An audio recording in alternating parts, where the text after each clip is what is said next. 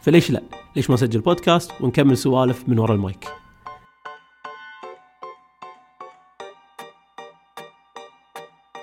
يا هلا والله معاكم يحيى المؤمن من بودكاست ريفيو 205 هذه الحلقة عبارة عن حلقة تعريفية نقدم لكم فيها طبيعة هذا البودكاست وهدفنا منه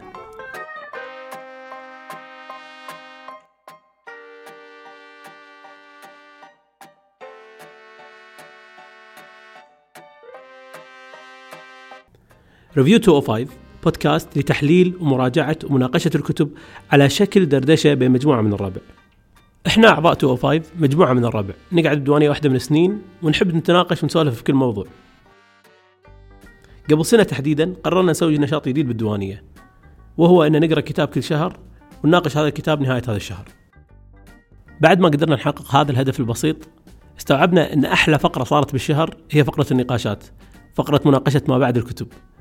هذه النقاشات بدأت تشكل جزء كبير من سوالفنا وقطاتنا ونكتنا.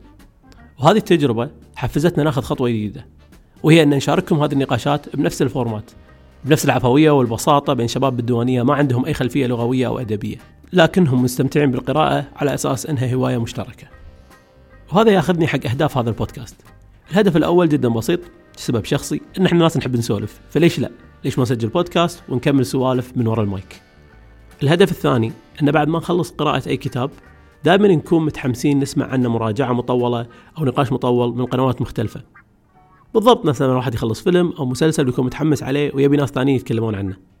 طبعا هذا المحتوى متواجد بشكل كبير لما يكون الموضوع متعلق بالأفلام والمسلسلات لكنه موجود بكمية أقل لما الموضوع يكون متعلق بالكتب والقراءة.